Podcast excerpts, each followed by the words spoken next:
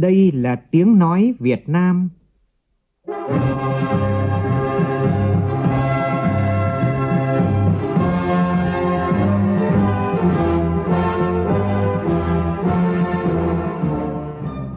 là tiếng nói Việt Nam, phát thanh từ Hà Nội, thủ đô nước Cộng hòa xã hội chủ nghĩa Việt Nam.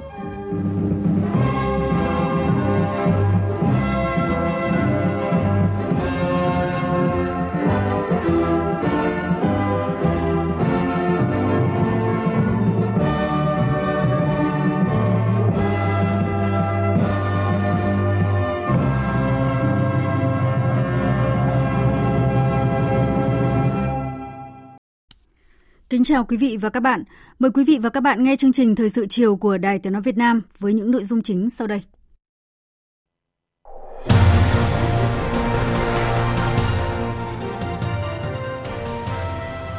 Làm việc với các tỉnh miền Trung về công tác khắc phục hậu quả mưa lũ, Thủ tướng Nguyễn Xuân Phúc yêu cầu địa phương tạo điều kiện thuận lợi cho các hoạt động tài trợ nhân dân vùng lũ. Trong khi chưa khắc phục xong hậu quả nặng nề của đợt mưa lũ lịch sử vừa qua thì khu vực miền Trung lại chuẩn bị hứng chịu đợt mưa tiếp theo vào đêm nay, khả năng có thêm cơn bão đi vào Biển Đông từ đêm 26 tháng 10 này.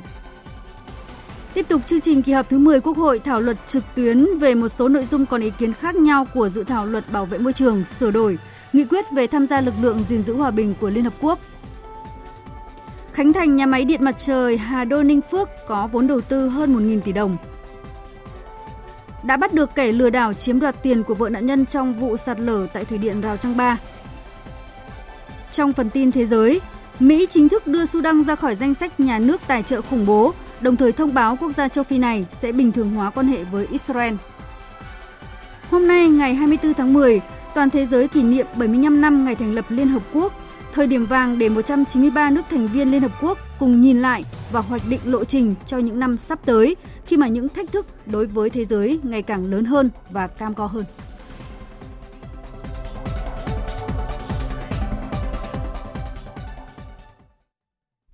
Bây giờ là nội dung chi tiết. Sáng nay, Thủ tướng Nguyễn Xuân Phúc đã tới thăm hỏi động viên chia sẻ với những mất mát do mưa lũ của nhân dân huyện Quảng Ninh, tỉnh Quảng Bình – trên cơ sở nước đã rút ở nhiều nơi, Thủ tướng yêu cầu lãnh đạo các bộ ngành địa phương với tinh thần trách nhiệm cao nhất phải huy động mọi lực lượng để khắc phục nhanh nhất mọi thiệt hại, hỗ trợ người dân bị thiệt hại nhanh chóng đưa cuộc sống của người dân miền Trung ruột thịt trở lại bình thường. Nhà phóng viên Vũ Dũng và Vinh Thông phản ánh. Ngay khi tới Quảng Bình, Thủ tướng Nguyễn Xuân Phúc đã tới thăm nhân dân xã Hiền Ninh, huyện Quảng Ninh. Người dân nơi đây cho biết, đây là đợt lũ lịch sử trong 70 năm qua. Lúc lũ cao điểm, có nhiều nơi trũng ngập rất sâu, tới 3 mét. Cả vùng nhiều xã của huyện đều là biển nước mênh mông. Vùng có nhiều ao nuôi thủy sản nên thiệt hại kinh tế là rất lớn. Đồ đạc, cây trồng vật nuôi đều bị cuốn trôi, nhà cửa hư hỏng nặng nề. Tại trường mầm non xã Hiển Ninh, sân trường vẫn lầy bùn nhão. Khi Thủ tướng đến nơi thì cán bộ chiến sĩ bộ đội, lực lượng thanh niên, các cô giáo vẫn đang dọn dẹp vệ sinh. Bây giờ dọn vệ sinh cho tốt thôi nhá. Dạ. Đừng để là bẩn cái này nhá. Dạ. Hôm nay là phải dọn vệ sinh sạch sẽ. Dạ. Để là các cháu ngày mai có thể đến trường được nhá. Dạ. Đấy là cả cô của trường. Các cô trường hả? Dạ. Cô giáo mà bao nhiêu cô giáo bao nhiêu học sinh? Dạ, 88 cán bộ giáo viên nhân viên đẳng ạ. Có an toàn không? 372 học sinh. Rồi. Dạ, ở đấy là có hai điểm trường. Hai. Một điểm trường ở đấy và một điểm trường ở Vinh Long Đài. Ở đấy thì có 300 266 và ở Long Đài thì có 112 cháu. À, có toàn hết cho cháu không? An toàn cho cháu. Dạ, giáo viên học sinh thì an toàn trong cái quá Trước thực tế thiệt hại của trường, Thủ tướng yêu cầu lãnh đạo địa phương nhanh chóng có phương án khắc phục, huy động các nguồn lực để trường có công cụ, dụng cụ dạy và học, nhanh chóng đưa học sinh trở lại trường. Tiếp đó, Thủ tướng Nguyễn Xuân Phúc cũng đã tới thăm và nói chuyện với nhân dân thôn Đồng Tư, xã Hiển Ninh. Người dân trong xã cho biết cuộc sống vẫn còn nhiều khó khăn do thiệt hại rất nặng nề, nhưng bày tỏ cảm động, cảm ơn Thủ tướng đã đến thăm và động viên bà con vùng lũ. Hiền Ninh đã thiệt hại rất lớn trong cái đợt lũ lịch sử này, cho nên là tài sản, cơ sở vật chất của bà con chúng ta, của đất nước, của huyện, của xã mất mát rất lớn. May là không có người chết cái này là một cố gắng rất lớn. Rồi buồn đất bây giờ vẫn là lên lắm các cháu không có được học hành. Cho nên hôm nay à, lãnh đạo đảng nhà nước cử tôi về đây để thăm bà con, mong bà con khắc phục khó khăn. Rồi đảng nhà nước quân đội, lực lượng công an sẽ hỗ trợ giúp đỡ để mà sớm phục hồi cơ sở vật chất. Nhưng mà người Quảng Bình chúng ta là người kiên cường, anh hùng, phải cố gắng vươn lên khó khăn để khắc phục.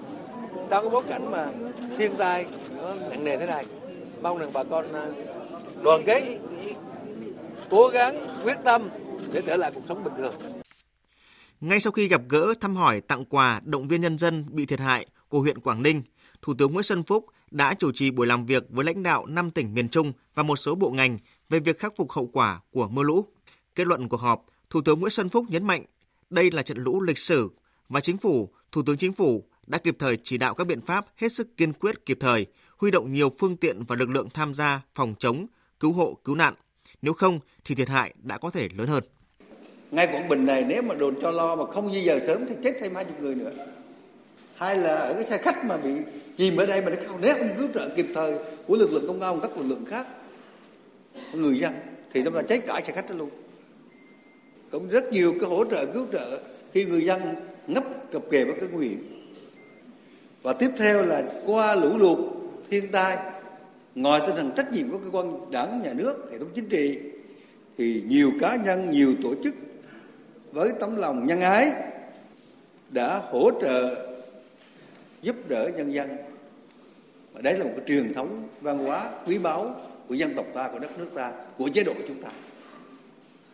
Chúng ta thấy covid, người dân ta hỗ trợ giúp đỡ rất lớn các lực lượng. Thì lần này bão lũ thì ù ù mọi cơ quan, mọi tổ chức, mọi cá nhân từ hỗ trợ trực tiếp đến mặt trận tổ quốc Việt Nam đến hội chữ thập đỏ. Thì họ đã tới các địa phương này với tấm lòng chia sẻ khó khăn với nhân dân. Cái này quý lắm không chứ một dân tộc như thế rất đáng được trân trọng và tự hào. Còn về nhiệm vụ trực tiếp trước mắt thủ tướng nguyễn xuân phúc chỉ đạo. Kết luận của thủ tướng hôm nay là vận động các tỉnh ủy phải vận động các hệ thống chính trị và người dân cán bộ công nhân viên với tinh thần tự cường, tự cứu quy động các đơn vị có chức năng trong đó bao gồm đặc biệt lực lượng công an, quân đội, hỗ trợ người dân. Như thế đoàn thanh niên này, hội nông dân này, hội phụ nữ này, phải sáng tay áo cùng với người dân ở địa phương. Trong đó, tôi đã làm việc với chỗ anh hùng đây cảnh sát cơ động của lực lượng công an sẵn sàng điều động đây vài trung đoàn nữa cùng với quân đội nhân dân để hỗ trợ các địa phương công chí nên như cầu quân khu 4, quân khu 5 và bộ quốc phòng có thể điều chỉnh các lực lượng này bộ công an điều chỉnh lực lượng này để hỗ trợ người dân. Nói một cách tổng quát nhất là các bộ ngành trung ương có trách nhiệm cụ thể để hỗ trợ cho vùng lũ. Từ giống má cho đến cung cấp điện lực bổ sung kinh phí bổ sung à, thuốc men tăng cường lực lượng khám chữa bệnh.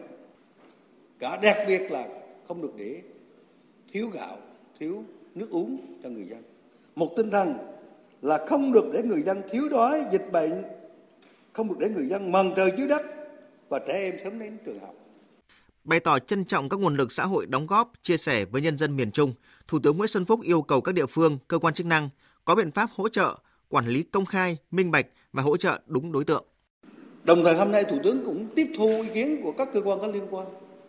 Chính phủ, Thủ tướng Chính phủ sẽ giao Bộ Tài chính đề xuất nghiên cứu sửa Nghị định 64 và Nghị định 136 về một số điểm còn bất hợp lý để tạo thuận lợi cho các nhà tài trợ, cho những cái điều kiện cụ thể. Nhưng mà phải quản lý các nguồn tài trợ công khai, minh bạch, nhân văn và tạo điều kiện cho công tác quản lý tốt hơn, kịp thời hơn. Trước mắt là tôi yêu cầu các cấp, các ngành tạo điều kiện cho các nhà tài trợ trực tiếp đến trên cơ sở thảo luận với chính quyền địa phương mặt trận tổ quốc Việt Nam để tiếp nhận các nguồn lực của, của các tổ chức các nhà hảo tâm để đến nhân dân tốt nhất thậm chí như các tỉnh đều nói đều bố trí các nhà tài trợ hỗ trợ là ngủ miễn phí một đêm để làm cái việc này để không để hẳn hụt. Khi người ta tới đây được đối xử nó không hay lắm. Ví dụ như vậy. Nhưng mà đồng thời chúng ta phải lên án những người đánh bóng hình ảnh hoặc là lừa phỉnh trong quá trình vận động tài trợ vân thì cái mặt trái vấn đề mới được đề ra. Nhưng cái mặt phải mặt lớn của nhân văn xã hội này chúng ta được có nhân lên trong bối cảnh bão số 8 đang tiếp tục hướng vào miền Trung và sắp tới bão số 9 đe dọa nước ta, Thủ tướng yêu cầu các địa phương, các cấp, các ngành sẵn sàng các phương án để bảo vệ tính mạng và tài sản của nhân dân, không để thiệt hại nhiều hơn nữa. Thủ tướng đặc biệt nhấn mạnh đến các bài học phòng chống mưa lũ, dịch bệnh, trong đó chìa khóa then chốt là nhận thức và sự hiểu biết của chính quyền và người dân. Cùng với đó là cải thiện năng lực dự báo thiên tai và chủ động ứng phó, nhất là công nghệ dự báo trượt đất hiện nay còn là khâu yếu. Nhấn mạnh không phải thủy điện gây ra lũ lụt, nhưng Thủ tướng cho rằng cần rút kinh nghiệm việc phát triển thủy điện nhỏ phải theo quy hoạch, phù hợp với những vùng khó khăn về giao thông để khi xảy ra thiên tai có thể ứng phó kịp thời. Cùng với đó là trồng rừng mạnh mẽ hơn với các loại cây có bộ rễ bám sâu, gỗ lớn, góp phần hạn chế thiên tai. Ngoài ứng dụng công nghệ đối với sạt lở đất thì cần thông tin kịp thời các dự báo đến người dân qua điện thoại thông minh. Biến đổi khí hậu có thể làm thay đổi mô thức sản xuất, ảnh hưởng đến kinh tế và sinh kế của hàng triệu người dân ở miền Trung cũng như Việt Nam và đối với tương lai của con cháu chúng ta. Nhưng Thủ tướng cho rằng điều đó không nghiêm trọng bằng sự dao động ý chí, bản lĩnh và niềm tin trước những thử thách của tự nhiên và tạo hóa. Chính vì thế Thủ tướng tin tưởng nếu vẫn giữ được cội nguồn văn hóa của dân tộc, giữ được đất đai, rừng, biển, thì chúng ta sẽ làm giàu được trên mảnh đất thiêng liêng mà cha ông chúng ta đã để lại ở miền Trung Việt Nam. Và để tiếp tục hỗ trợ người dân miền Trung khắc phục hậu quả mưa lũ, Thủ tướng Chính phủ vừa quyết định tạm cấp 500 tỷ đồng từ nguồn dự phòng ngân sách trung ương năm 2020 để bổ sung kinh phí cho 5 tỉnh miền Trung thực hiện nhiệm vụ cứu hộ, cứu nạn, chính sách an sinh xã hội và khắc phục hậu quả thiên tai theo chế độ chính sách của nhà nước. Thủ tướng Chính phủ yêu cầu Ủy ban nhân dân các tỉnh gồm Quảng Bình, Quảng Trị, Thừa Thiên Huế, Quảng Nam, Hà Tĩnh căn cứ tình hình thực tế tại địa phương có trách nhiệm sử dụng nguồn ngân sách trung ương, hỗ trợ, chủ động sử dụng ngân sách địa phương và các nguồn tài chính hợp pháp khác để kịp thời thực hiện nhiệm vụ cứu hộ cứu nạn, chính sách an sinh xã hội và khắc phục hậu quả thiên tai theo chế độ chính sách của nhà nước, bảo đảm đúng đối tượng, chế độ quy định tại Nghị định số 136 của Chính phủ, quy định chính sách trợ giúp xã hội đối với đối tượng bảo trợ xã hội và các văn bản pháp luật có liên quan. Thủ tướng cũng vừa ban hành quyết định về việc xuất cấp hóa chất khử khuẩn từ nguồn dự trữ quốc gia cho các tỉnh Quảng Trị, Quảng Ngãi, Quảng Nam, Hà Tĩnh và Bộ Y tế. Thủ tướng Chính phủ giao Bộ Y tế xuất cấp không thu tiền 6,7 triệu viên sát khuẩn nước Aquatab 67mg từ nguồn dự trữ quốc gia cho các tỉnh Quảng Trị, Quảng Ngãi, Quảng Nam, Hà Tĩnh và Bộ Y tế để cấp cho các đơn vị phòng chống dịch bệnh. Tiếp tục chương trình kỳ họp thứ 10, chiều nay Quốc hội nghe tờ trình và báo cáo thẩm tra về 4 dự án luật gồm dự án luật phòng chống ma túy, dự án luật giao thông đường bộ, dự án luật bảo đảm trật tự an toàn giao thông đường bộ, dự án luật lực lượng tham gia bảo vệ an ninh trật tự ở cơ sở, thảo luận cho ý kiến đối với dự thảo nghị quyết về tham gia lực lượng gìn giữ hòa bình của Liên Hợp Quốc. Tổng hợp của nhóm phóng viên Minh Long và Đỗ Minh. Sau gần 5 năm tham gia hoạt động gìn giữ hòa bình của Liên Hợp Quốc và đạt được nhiều kết quả rất quan trọng, được bạn bè quốc tế cũng như trong nước đánh giá cao. Đến nay, Việt Nam đã cử trên 40 lượt cán bộ đi thực hiện nhiệm vụ tại các nước Cộng hòa Trung Phi, Cộng hòa Nam Sudan và làm việc tại trụ sở Liên Hợp Quốc. Đặc biệt đã tiến hành một bệnh viện dạ chiến cấp 2 với 63 cán bộ nhân viên y tế làm việc tại Nam Sudan. Khẳng định Việt Nam tham gia vào sứ mệnh này lâu dài bằng sức mạnh quốc gia, vừa đóng góp tích cực cho nhiệm vụ chung của Liên Hợp Quốc vừa đóng góp cho hoạt động đối ngoại của Đảng, Nhà nước và quân đội trong thời gian tới. Các đại biểu đồng tình và nhất trí cao về việc Quốc hội xem xét thông qua dự thảo nghị quyết không chỉ có ý nghĩa về mặt pháp lý, không chỉ dành riêng cho lực lượng gìn giữ hòa bình mà còn khẳng định Việt Nam là một thành viên có trách nhiệm của cộng đồng quốc tế, chứng tỏ cho các nước thấy rằng Đảng, Nhà nước, Quốc hội Việt Nam đều chung một ý chí là đóng góp tích cực cho hoạt động gìn giữ hòa bình của Liên Hợp Quốc đại biểu Trần Văn Tiến, đoàn Vĩnh Phúc nêu ý kiến. Tôi đồng tình với tờ trình của chính phủ, báo cáo thẩm tra của Ủy ban Quốc phòng và An ninh về sự cần thiết ban hành nghị quyết về tham gia lực lượng gìn giữ hòa bình của Liên Hợp Quốc bởi phù hợp với đường lối chính sách của Đảng, quy định của hiến pháp và bảo đảm tính thống nhất trong hệ thống pháp luật. Mặt khác, hiện nay Việt Nam đã và đang cử lực lượng tham gia làm nhiệm vụ gìn giữ hòa bình của Liên Hợp Quốc nên việc Quốc hội ban hành nghị quyết về tham gia lực lượng gìn giữ hòa bình của Liên Hợp Quốc là cần thiết. Các ý kiến cho rằng nghị quyết tạo điều kiện thuận lợi cho công tác chính sách đối với hoạt động gìn giữ hòa bình của Liên Hợp Quốc nói chung, cũng như từng cán bộ chiến sĩ nói riêng được đảm bảo bởi luật pháp khi thực hiện nhiệm vụ. Đây là chỗ dựa về mặt luật pháp. Bất kỳ cán bộ chiến sĩ nào hoạt động ở nước ngoài đều cần có chỗ dựa của quốc gia. Quốc gia bảo trợ cho hoạt động này và bảo vệ các cán bộ chiến sĩ. Đây là nguồn động viên và là sức mạnh thực chất cho hoạt động gìn giữ hòa bình của Liên Hợp Quốc mà chúng ta đang tham gia. Đại biểu Lý Tiết Hạnh, đoàn Bình Định cho rằng, trước những diễn biến khó lường, bất ổn định của thế giới, cũng như xu thế hòa bình, hợp tác và phát triển, sẽ làm nảy sinh những yêu cầu, nhiệm vụ mới đối với các hoạt động của lực lượng tham gia gìn giữ hòa bình của Liên Hợp Quốc. Việt Nam với những ưu thế, vị thế, uy tín, kinh nghiệm của mình, trong đó có cả những cái kinh nghiệm từ quá trình tham gia lực lượng giữ gìn hòa bình và các cái hoạt động đối ngoại song phương, đa phương trong thời gian qua thì Việt Nam cũng cần phải đặt ra cái nhiệm vụ đó là phải chủ động tham gia đảm nhiệm các cái nhiệm vụ trong cái tình hình mới. Thì cần cân nhắc là bên cạnh cái lực lượng vũ trang thì tôi kiến nghị là xem xét có cái quy định về việc mở rộng thêm một số đối tượng lực lượng để đào tạo huấn luyện theo chuẩn Liên Hợp Quốc sẵn sàng đáp ứng chủ động tham gia khi có yêu cầu. Đại biểu Nguyễn Văn Sơn, đoàn Tiền Giang cho rằng việc tham gia lực lượng gìn giữ hòa bình của Liên Hợp Quốc về lực lượng dân sự cần tiếp tục nghiên cứu để quy định cụ thể hơn ở những văn bản khác, tránh gây hiểu lầm về đối tượng áp dụng có thể bao gồm cả lực lượng dân sự. Để làm rõ hơn nữa giới hạn phạm vi điều chỉnh và đối tượng áp dụng là lực lượng vũ trang, đề nghị điều chỉnh lại các quy định tại điều 1 mang tính bao quát hơn và chuyển nội dung quy định tại khoản 3, điều 3 về lực lượng Việt Nam tham gia hoạt động gìn giữ hòa bình Liên Hợp Quốc để quy định ngay tại điều 1 và điều 2. Trước đó, sáng nay, các vị đại biểu Quốc hội đã thảo luận trực tuyến về một số nội dung có ý kiến khác nhau của dự thảo luật bảo vệ môi trường sửa đổi. Tại phiên thảo luận, nhiều đại biểu đề nghị tăng cường trách nhiệm của chính quyền địa phương để xảy ra sự cố môi trường. Một trong những vấn đề còn có ý kiến khác nhau là phân loại dự án đầu tư có tác động đến môi trường. Thảo luận tại hội trường, đa số ý kiến đồng tình với phương án quy định rõ tiêu chí phân loại dự án theo mức độ tác động đến môi trường – Đồng thời, dự án đầu tư được phân thành 4 nhóm gồm có nguy cơ tác động xấu đến môi trường mức độ cao, có nguy cơ, ít nguy cơ và không có nguy cơ tác động xấu đến môi trường. Nhất trí với phương án này, đại biểu Điểu Huỳnh Sang, đoàn Bình Phước nêu ý kiến. À, tôi à, thống nhất đề xuất à, chọn phương án quy định dự án thuộc nhóm 1 là nhóm có tác động môi trường ở mức độ cao, là đối tượng phải thực hiện đánh giá tác động môi trường sơ bộ sẽ sát với thực tế và đảm bảo hiệu quả và tính khả thi hơn. Và trong thực tiễn thì nhiều cái dự án đầu tư quy mô nhỏ thì cũng không cần thiết phải đánh giá tác động môi trường sơ bộ. Và mặt khác thì theo quy định của luật đầu tư công, các dự án đầu tư công khi xem xét quyết định chủ trương đầu tư đều phải thực hiện đánh giá sơ bộ tác động môi trường.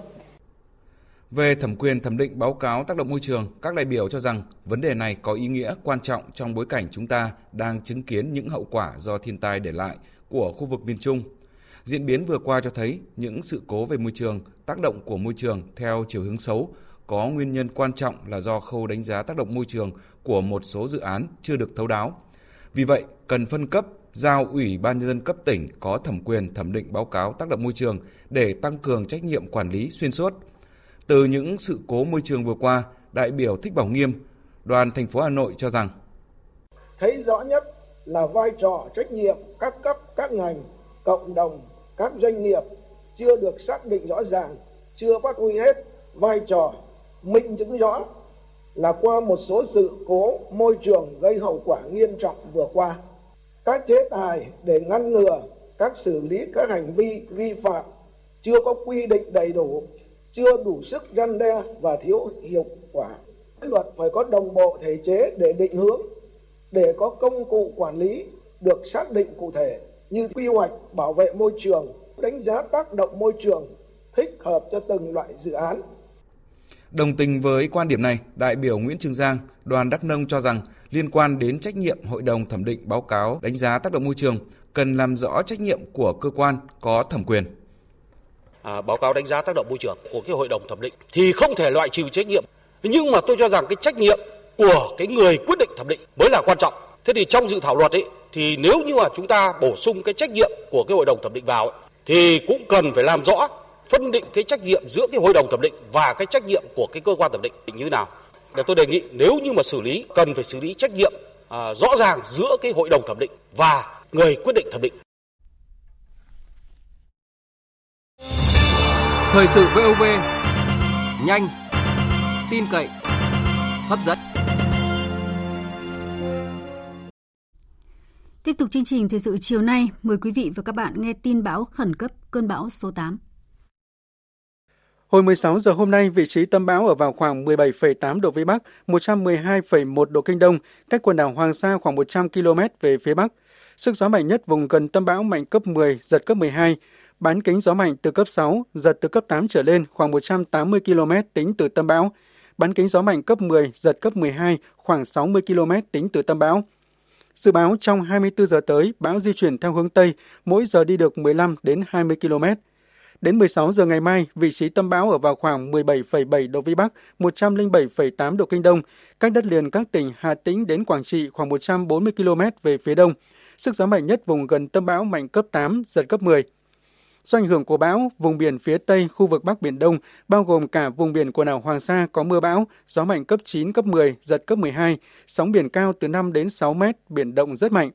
Trong 24 đến 36 giờ tiếp theo, bão di chuyển theo hướng Tây, mỗi giờ đi được 15 đến 20 km, đi vào đất liền các tỉnh từ Hà Tĩnh đến Quảng Trị, suy yếu thành áp thấp nhiệt đới, sau đó là một vùng áp thấp. Dự báo tối và đêm nay trên vùng biển Vịnh Bắc Bộ, gió mạnh dần lên cấp 6, cấp 7, vùng gần tâm bão đi qua cấp 8, giật cấp 10, sóng biển cao từ 2 đến 4 mét. Gần sáng và ngày mai, ở vùng biển Quảng Trị đến Thừa Thiên Huế, gió mạnh cấp 6, cấp 7, giật cấp 9, biển động mạnh. Từ đêm nay đến ngày 26 tháng 10, ở các tỉnh từ Nghệ An đến Thừa Thiên Huế có mưa vừa mưa to với tổng lượng mưa phổ biến từ 50 đến 150 mm cả đợt. Cảnh báo cấp độ rủi ro thiên tai là cấp 3. Trong khi đó, hiện nay ở vùng biển phía đông Philippines có một áp thấp nhiệt đới đang hoạt động. Hồi 16 giờ hôm nay, vị trí tâm áp thấp nhiệt đới ở vào khoảng 13,1 độ Vĩ Bắc, 129,7 độ Kinh Đông, cách bờ biển miền Trung Philippines khoảng 550 km về phía đông. Sức gió mạnh nhất vùng gần tâm áp thấp nhiệt đới mạnh cấp 7, giật cấp 9. Dự báo trong 24 giờ tới thì áp thấp nhiệt đới di chuyển theo hướng Tây, mỗi giờ đi được khoảng 20 km và có khả năng mạnh lên thành bão. Như vậy là diễn biến của bão và áp thấp nhiệt đới còn rất phức tạp. Quý vị và các bạn chú ý theo dõi trong các bản tin tiếp theo. Thưa quý vị và các bạn, như vậy là trong khi chưa khắc phục xong đợt mưa lũ lịch sử vừa qua thì miền Trung lại chuẩn bị đối phó với bão và áp thấp trên Biển Đông đang hướng vào khu vực này. Và trong lúc này thì công tác khắc phục hậu quả mưa lũ tại miền Trung giúp người dân khôi phục cuộc sống và sản xuất vẫn đang tiến hành rất khẩn trương tại các địa phương. Theo phóng viên Lê Hiếu thì 1.000 tấn gạo cứu trợ của chính phủ hỗ trợ người dân vùng lũ đã được Sở Lao động Thương binh Xã hội của tỉnh Thừa Thiên Huế phối hợp với Cục Dự trữ Nhà nước khu vực Bình Trị Thiên phân bổ đến các huyện, thị xã, thành phố để kịp thời cấp phát cho người dân. Theo đó, thì từ nay đến ngày 26 tháng 10, 1.000 tấn gạo từ nguồn dự trữ quốc gia và 4 tấn lương khô từ nguồn hỗ trợ của quân khu 4 được đưa về các địa phương để cấp phát cho người dân bị ảnh hưởng lũ lụt. Định mức hỗ trợ gạo lần này do Chủ tịch Ủy ban Nhân dân các huyện, thị xã và thành phố Huế căn cứ tình hình thực tế tại địa phương để quyết định với mức hỗ trợ mỗi người 15 kg gạo. Bà Phan Minh Nguyệt, Phó Giám đốc Sở Lao động Thương binh và Xã hội tỉnh Thừa Thiên Huế cho biết, riêng 4 tấn lương khô, Bộ Chỉ huy Quân sự tỉnh Thừa Thiên Huế đã tiến hành chuyển đến các huyện, thị xã, thành phố cùng các mặt hàng cứu trợ khác từ ngày 22 tháng 10.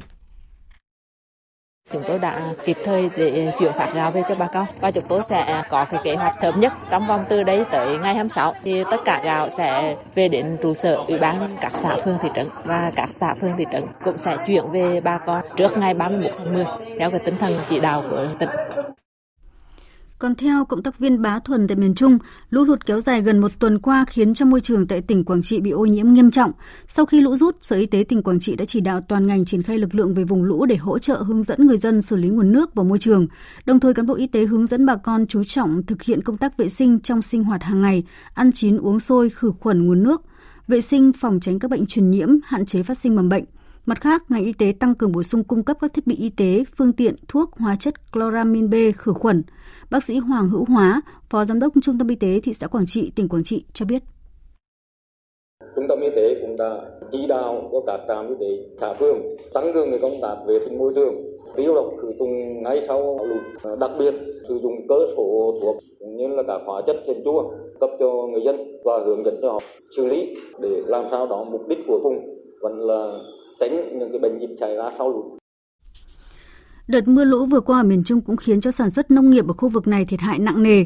Ngoài những diện tích lúa hoa màu bị mất trắng, thì tới đây người nông dân còn thiếu giống nghiêm trọng cho việc tái sản xuất sau lũ. Tại Quảng Nam, theo phản ánh của cộng tác viên Thanh Thắng, nhiều diện tích sắn của người dân huyện Quế Sơn bị hư hỏng, nhiều hộ dân phải mang sắn đổ xuống ruộng. Tại các xã Quế Mỹ, Quế Thuận và thị trấn Đông Phú, huyện Quế Sơn, tỉnh Quảng Nam, diện tích cây sắn bị hư hỏng do ngập lụt khá lớn.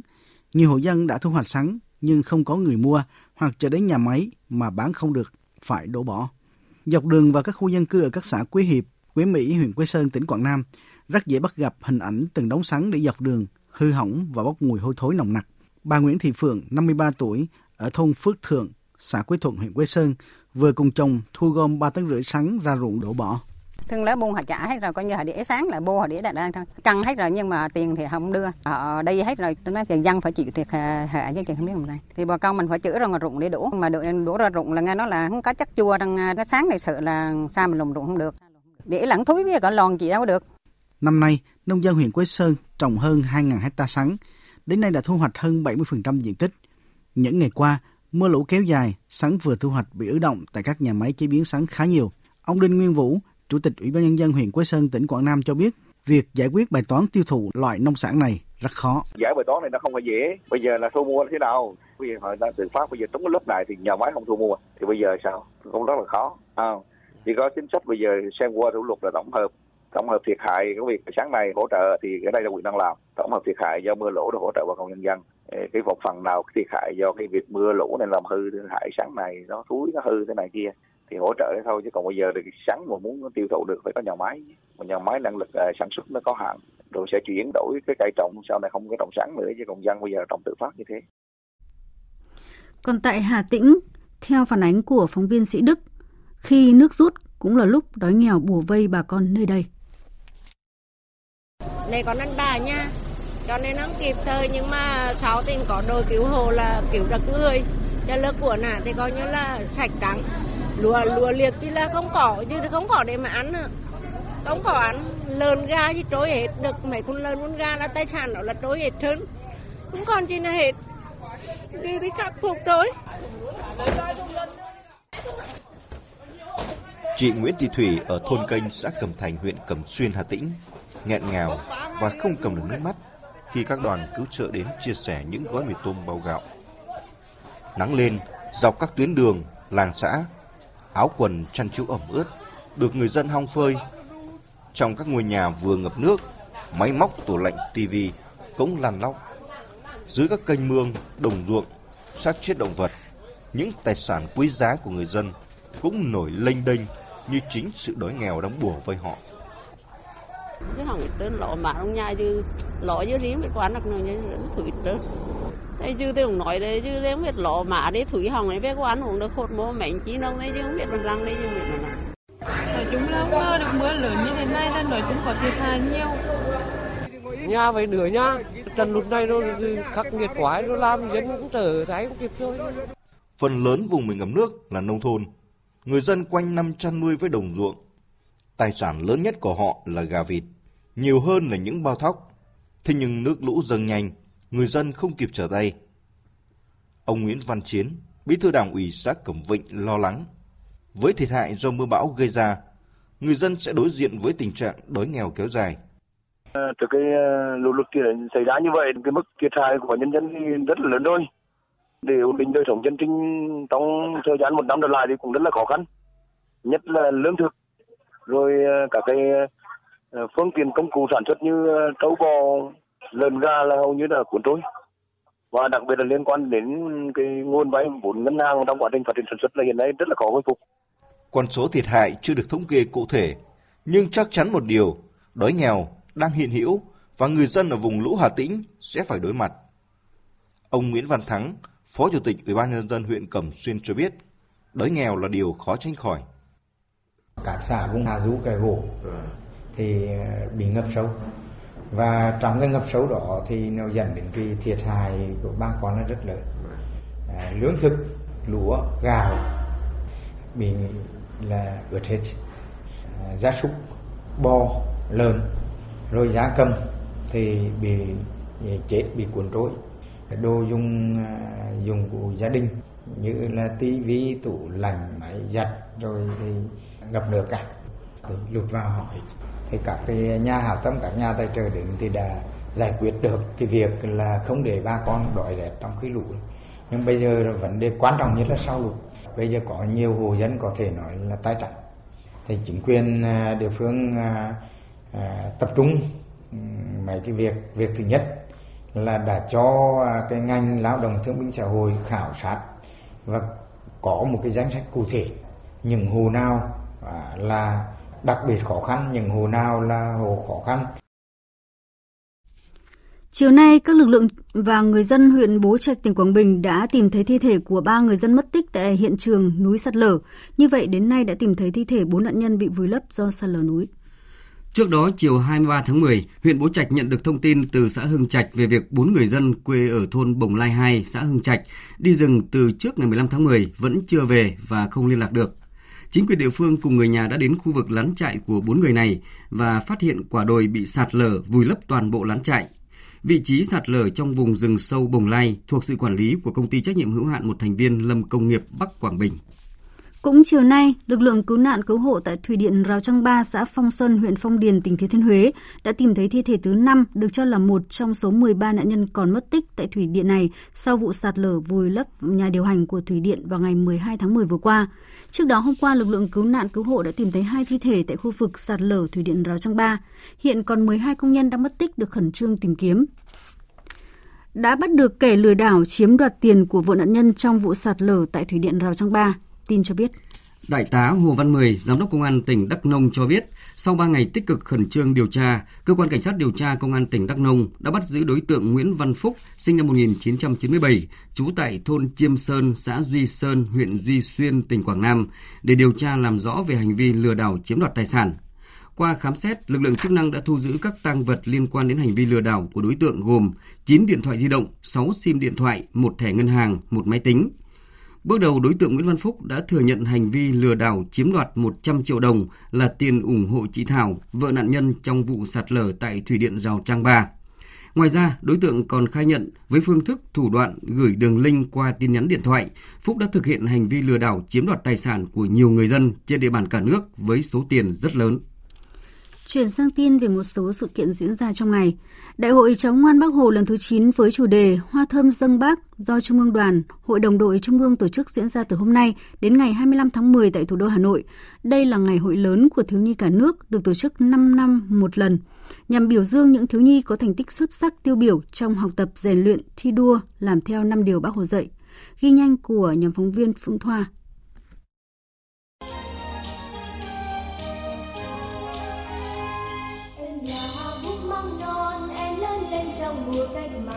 Tham dự đại hội có 344 đại biểu là những đội viên thiếu nhi có thành tích xuất sắc từ các tỉnh, thành phố trong cả nước.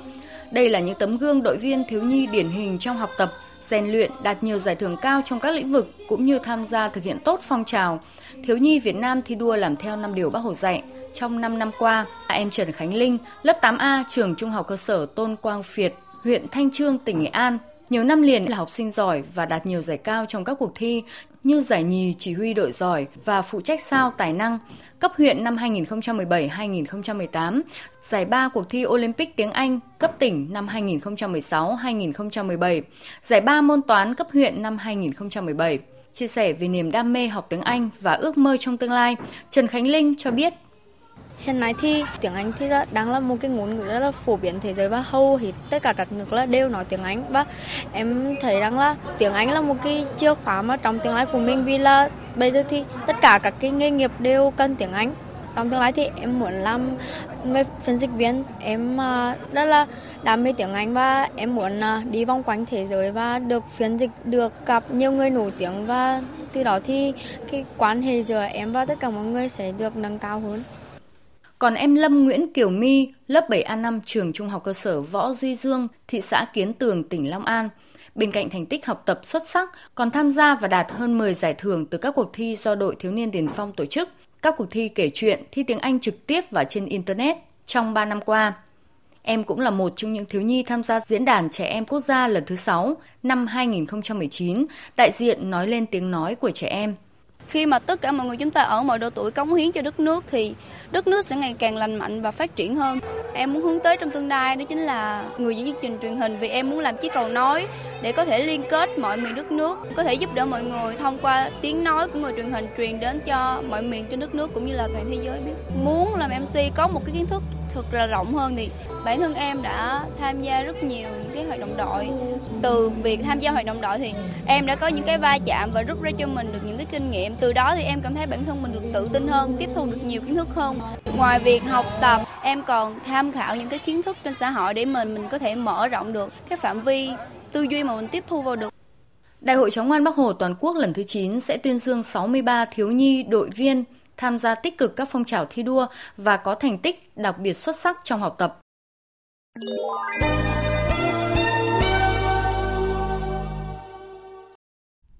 Chuyển sang phần tin thế giới, sau 5 ngày thảo luận tại Geneva, Thụy Sĩ, dưới sự trung gian của Liên Hợp Quốc, các bên tham chiến tại Libya đã nhất trí được một thỏa thuận ngừng bắn lâu dài và ngay lập tức. Cộng đồng quốc tế đã ngay lập tức hoan nghênh, gọi đây là bước ngoặt cho hòa bình. Biên tập viên Thu Hoài tổng hợp thông tin.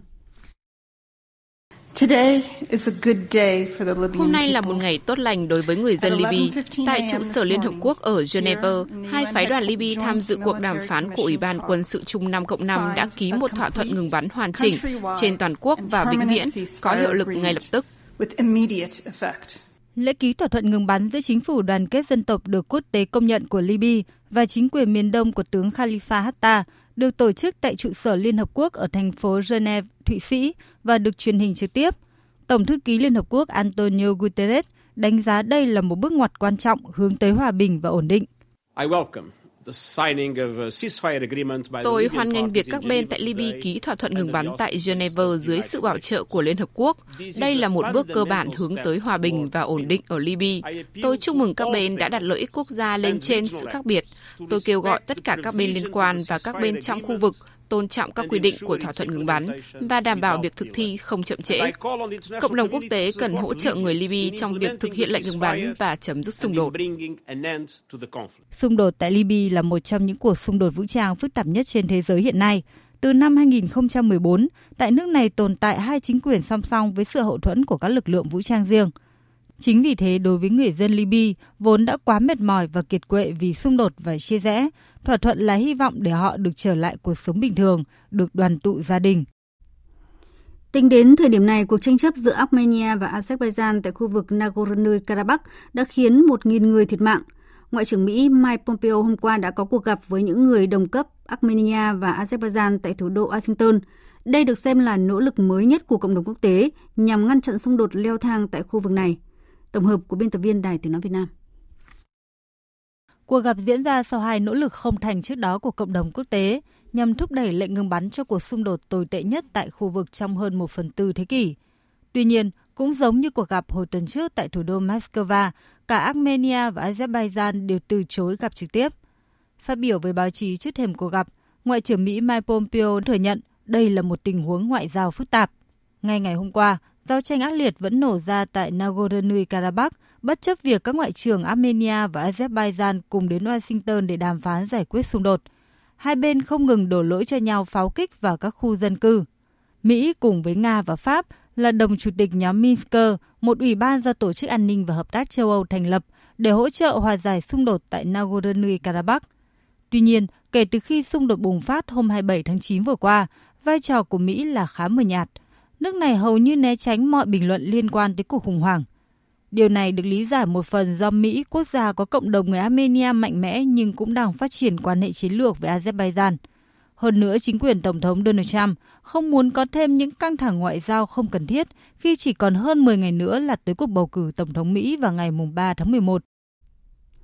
Trong bối cảnh cuộc đua bầu cử Tổng thống Mỹ đang bước vào giai đoạn nước rút, mới đây Tổng thống Donald Trump đã hoan nghênh việc Israel và Sudan chấp thuận bình thường hóa các mối quan hệ ngoại giao, đồng thời đánh giá đây là một chiến thắng to lớn đối với hòa bình thế giới.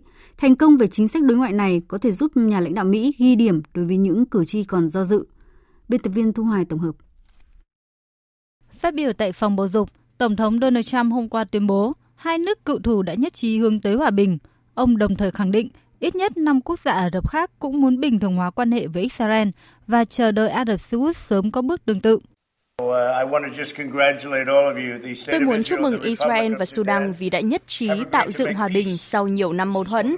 Đây là quốc gia thứ ba trong năm nay quyết định bình thường hóa quan hệ với Israel dưới sự thúc đẩy của Mỹ và sắp tới sẽ có thêm nhiều quốc gia khác có bước đi tương tự. Trong những tuần tới, họ sẽ gặp nhau để đàm phán về các thỏa thuận hợp tác về nông nghiệp, công nghệ, hàng không, điều mà các bạn đã được chứng kiến với các tiểu vương quốc Ả Rập Thống Nhất và Bahrain gần đây. Việc Sudan đồng ý bình thường hóa quan hệ với Israel là một sự thay đổi lớn về lập trường, điều mà cách đây chỉ vài tháng nước này vẫn bác bỏ mạnh mẽ. Chính quyền Palestine ngay ngày hôm qua đã ra tuyên bố lên án và bác bỏ thỏa thuận bình thường hóa quan hệ giữa Sudan và Israel. Trong khi đó, ông Al-Fatiani, thư ký Hội đồng Cách mạng phong trào Fatah chỉ trích đây là một quyết định gây nguy hại cho người dân Palestine và cuộc đấu tranh chính đáng nhằm đạt được một nhà nước Palestine độc lập và có chủ quyền.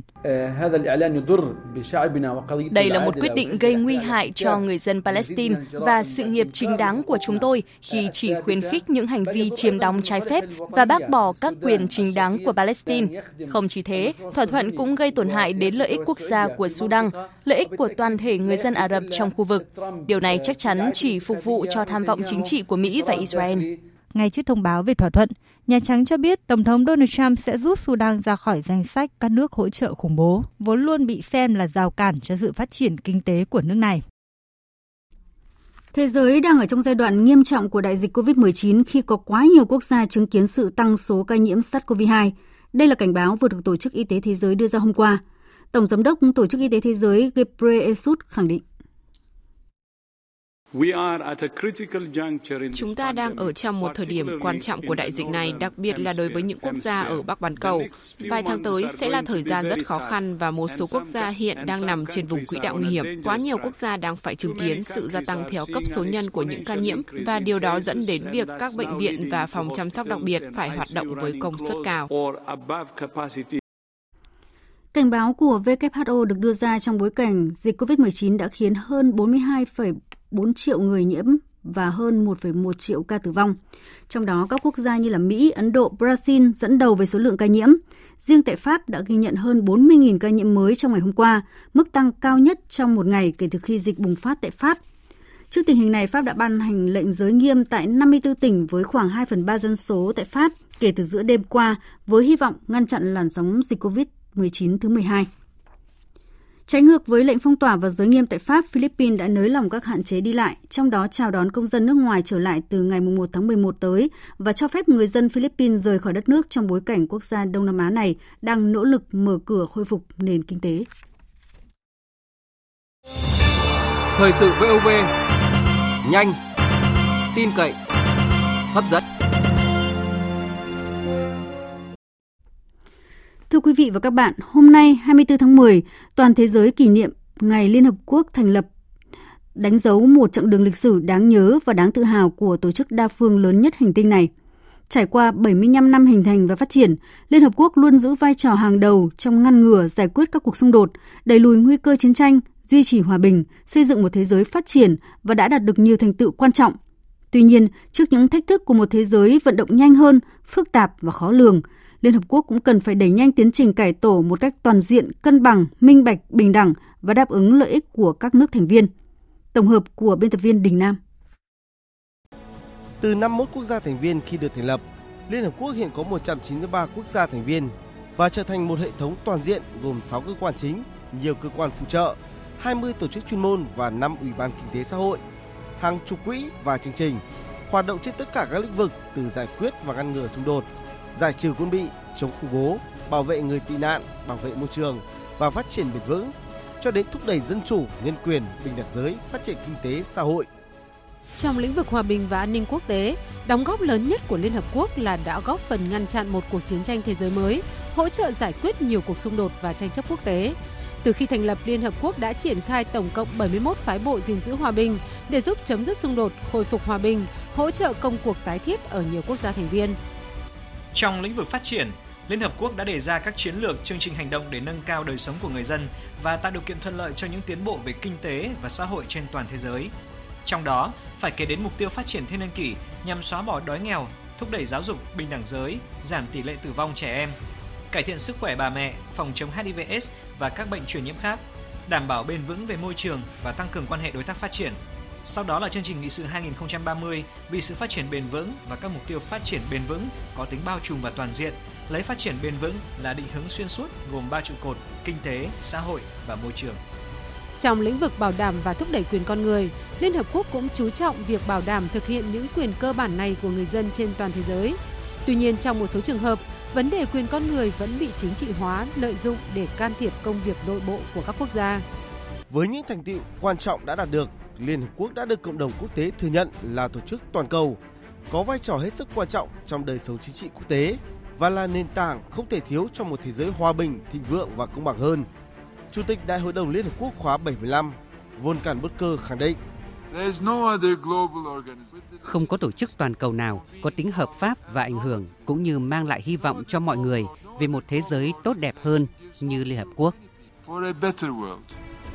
Tự hào về sức lớn mạnh của Liên Hợp Quốc cũng như sự đóng góp của Việt Nam cho tổ chức lớn nhất hành tinh này, Thủ tướng Chính phủ Việt Nam Nguyễn Xuân Phúc nhấn mạnh.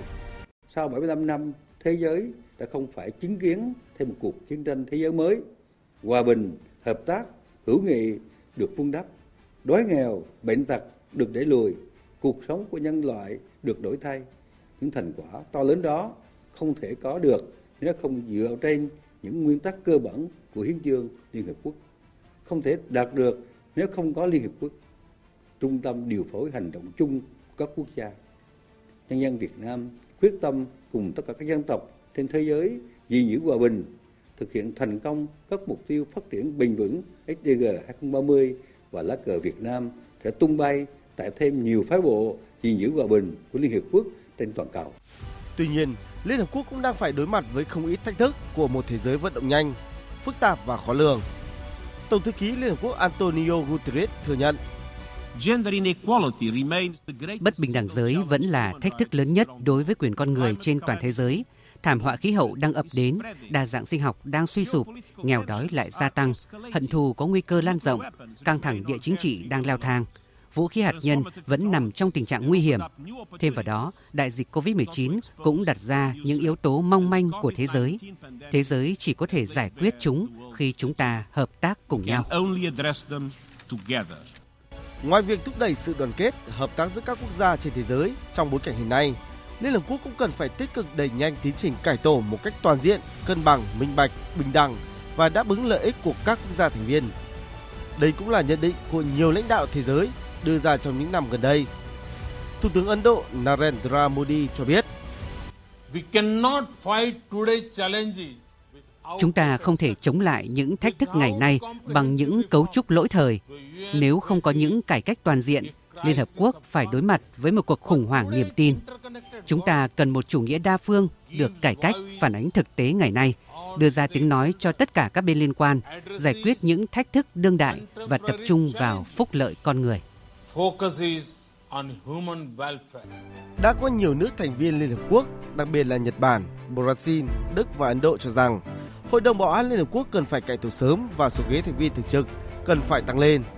Dù các cuộc đàm phán về vấn đề này đã bắt đầu từ năm 2009, song đến nay Liên Hợp Quốc vẫn chưa đạt được nhiều tiến bộ khi sự khác biệt giữa các quốc gia thành viên về việc mở rộng thành viên thường trực và quyền phủ quyết vẫn khá rõ ràng. Thực tế, cải cách Liên Hợp Quốc cần dựa trên sự đồng thuận và được thực hiện tuần tự từng bước, thận trọng và phản ánh thực tại của sự thay đổi quyền lực quốc tế, đặc biệt là mong muốn của các nước mới nổi dưới tiền đề không lãng quên lịch sử. Và tất cả những điều này không nên trì hoãn lâu hơn nữa khi những thành tựu mà Liên Hợp Quốc gây dựng trong suốt 75 năm qua đang dần dần bị hủy hoại. Quý vị và các bạn vừa nghe biên tập viên Đài Tiếng nói Việt Nam điểm lại những thành tựu và nêu những thách thức của Liên Hợp Quốc trong 75 năm qua. Tiếp nối ngay sau đây sẽ là trang tin thể thao.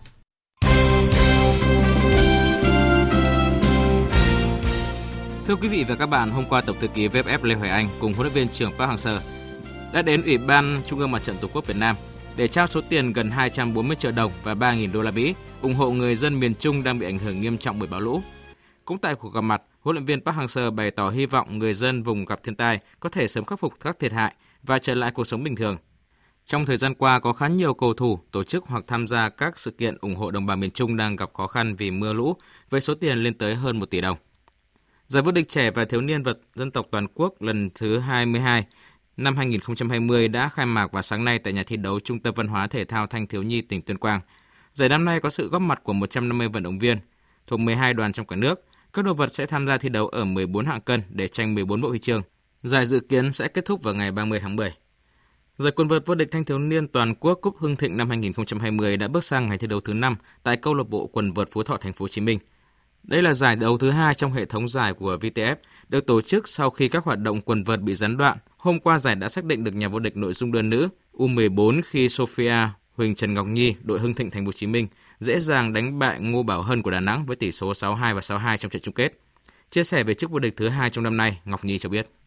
Đối thủ ngày hôm nay của em cũng đánh đôi đánh tấn công và bạn đó nhiệt xoáy rất là cao và khó chịu và bạn đó chạy rất là tốt. Em cảm thấy rất vui vì bao nhiêu công sức của em đã được à, thể hiện trong ngày hôm nay. Em sẽ cố gắng để thực hiện nhiều cái à, vô địch nữa.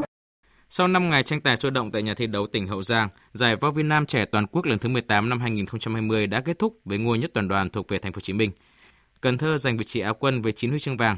Bất ngờ lớn nhất ở giải năm nay là sự vươn lên mạnh mẽ của đoàn Đồng Nai khi đơn vị này vượt qua các đoàn mạnh như Thanh Hóa hay Bình Dương để giành vị trí thứ ba chung cuộc với 7 huy chương vàng, 4 huy chương bạc và 10 huy chương đồng. Đêm nay các giải bóng đá vô địch quốc gia tại châu Âu tiếp tục sôi động với nhiều trận cầu đáng chờ đợi. Tại nước Anh, Manchester United tiếp đón Chelsea trên sân nhà. Còn ở Tây Ban Nha là trận El Clasico giữa Barcelona và Real Madrid. Tuần trước trong khuôn khổ vòng 6 La Liga, lần đầu tiên kể từ năm 2003, Barcelona và Real Madrid cùng thất bại ở tuần lễ trước thềm siêu kinh điển. Đây cũng là lần đầu tiên sau 20 năm và 164 ngày, Barca và Real Madrid cùng thua mà không thể ghi bàn thắng trong cùng một ngày. Bởi vậy trong trận siêu kinh điển diễn ra đêm nay, đội nào cũng quyết tâm có được chiến thắng để tạo động lực chuẩn bị cho những cuộc chiến quan trọng phía trước. Thậm chí trận El Clasico lừng danh thế giới này còn được xem như cơ hội cuối cùng dành cho huấn luyện viên Zidane, bởi Real Madrid không bao giờ được phép để thua 3 trận liên tiếp. Bởi vậy trước trận đấu, huấn luyện viên người Pháp thể hiện sự quyết tâm.